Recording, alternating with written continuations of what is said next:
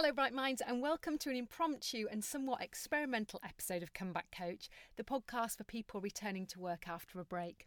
I'm Jessica Chivers, a coaching psychologist, author, founder of the Talent Keeper Specialists, and developer of the Comeback Community Employee Experience, of which this podcast is a part.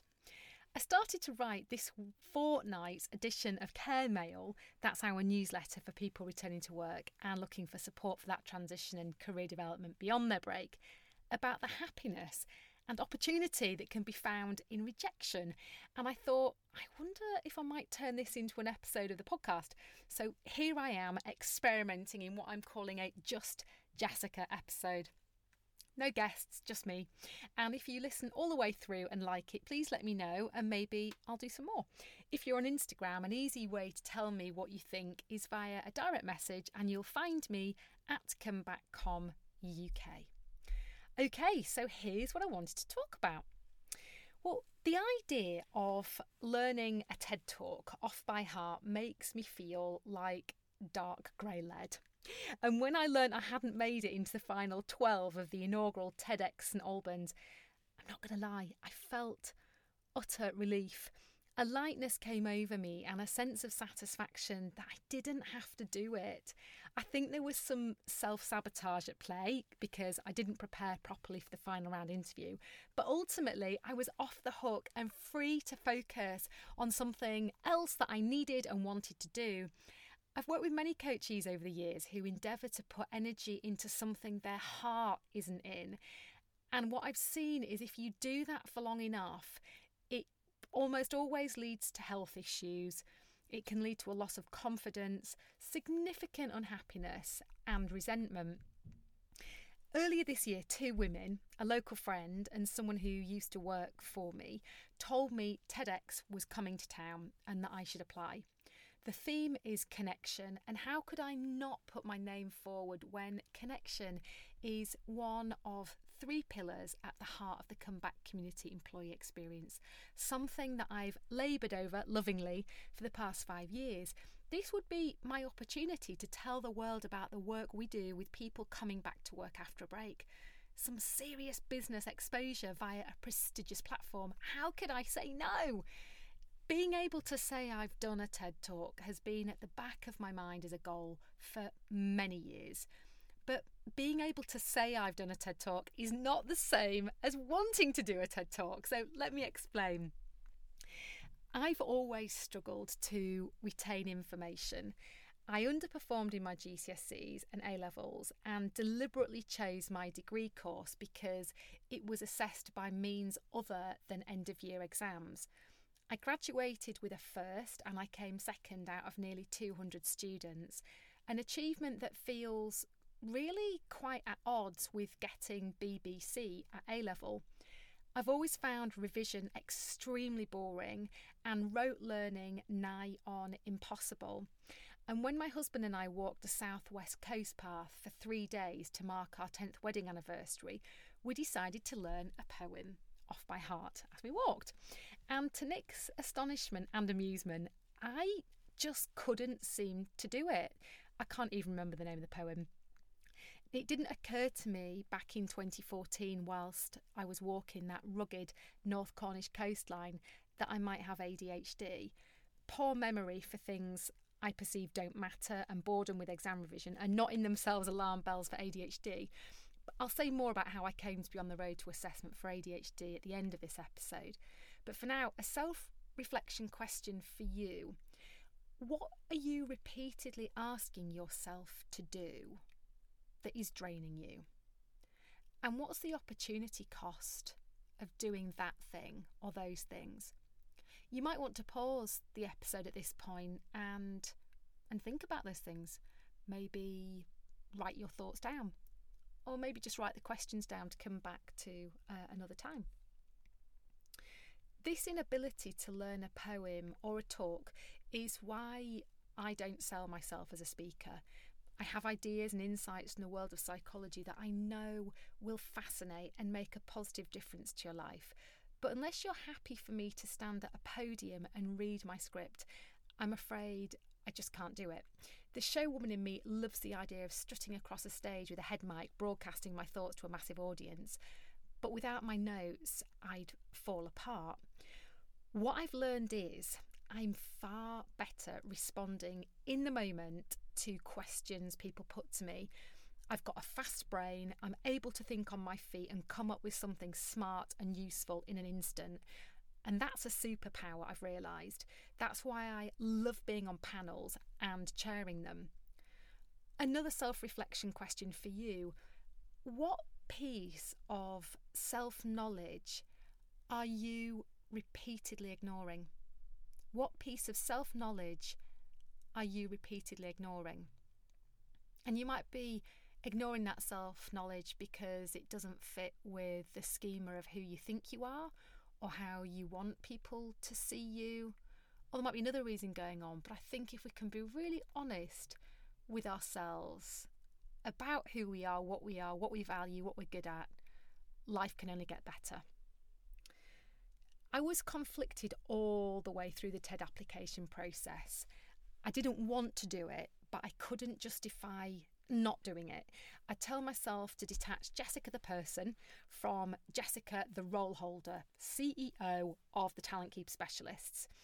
You know, doing a TED Talk is exactly the sort of thing a person who has business development and figurehead in their role profile is what that person should be doing, and it's on your doorstep. It was those thoughts that were going through my head, and ultimately the reason why I put myself forward.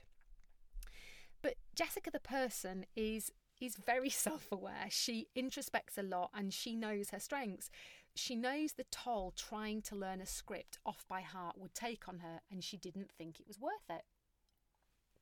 Here's some of what was going on in my head. So, Jessica, the CEO, was saying things like, Well, forget whether this feels comfortable and whether you want to do it.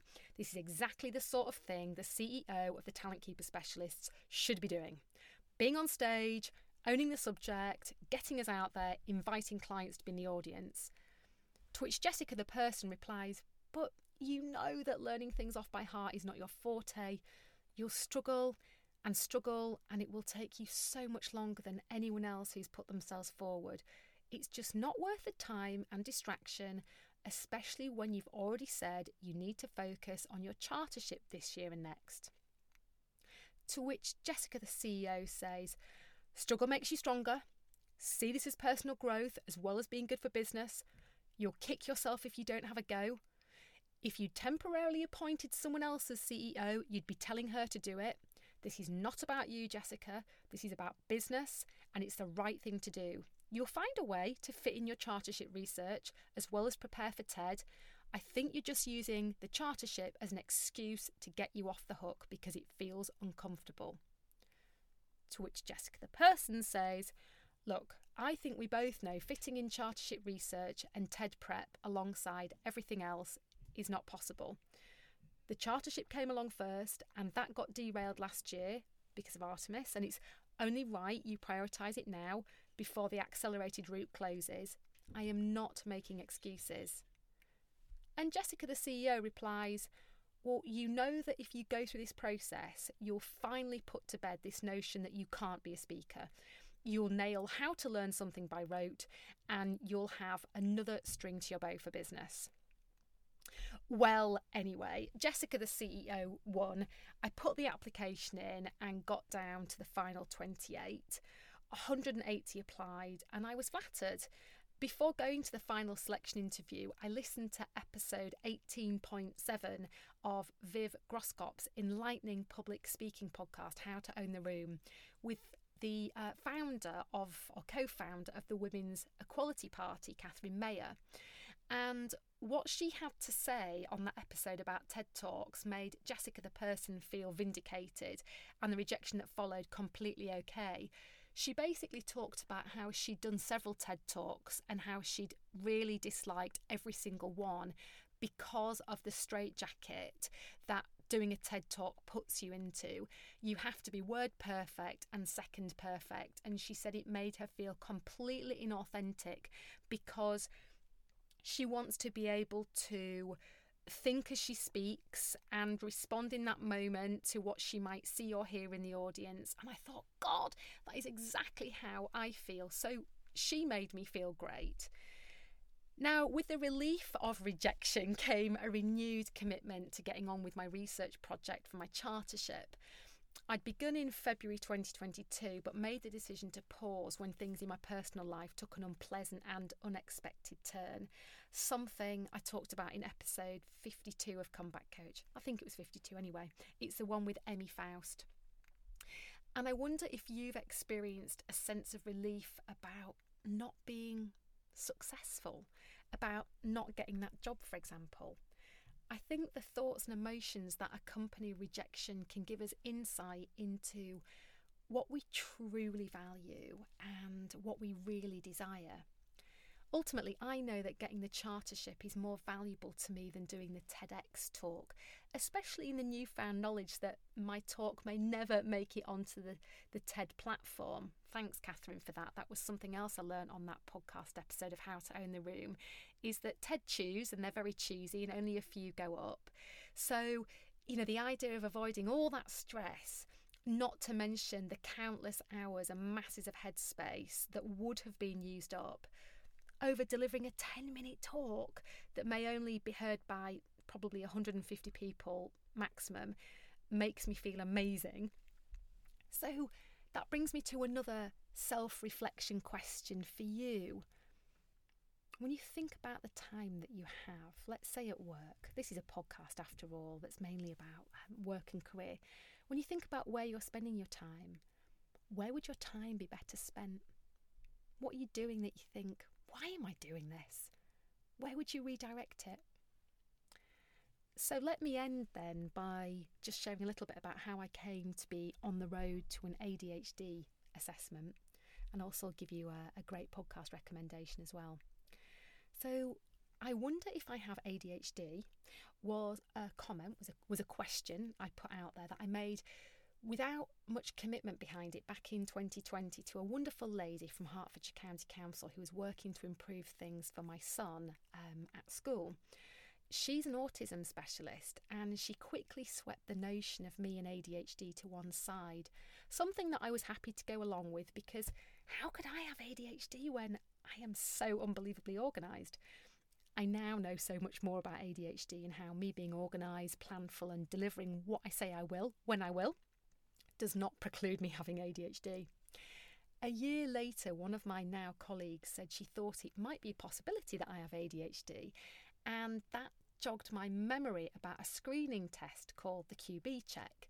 This is a very boring 20 minute computer based assessment that tracks attention, impulsiveness, and inattention that my son did uh, a few years ago when he was diagnosed with ADHD.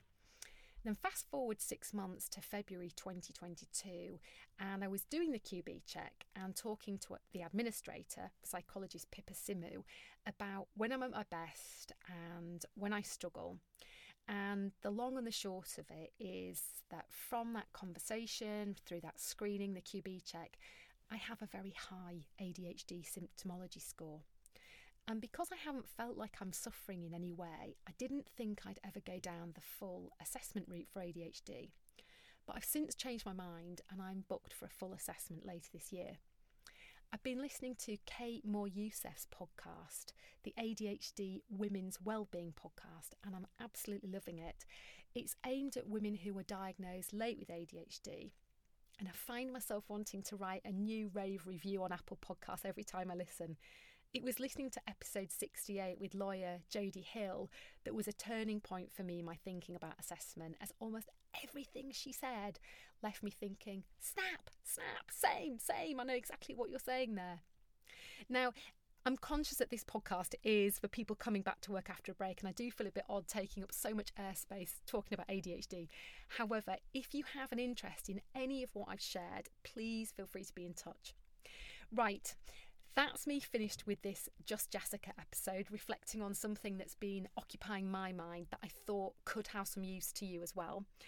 I hope you got something from it, and if you did, please come and tell me because this is new and if you like it, it will be good to know, so I'll do more of it. And brains like mine run on positive feedback.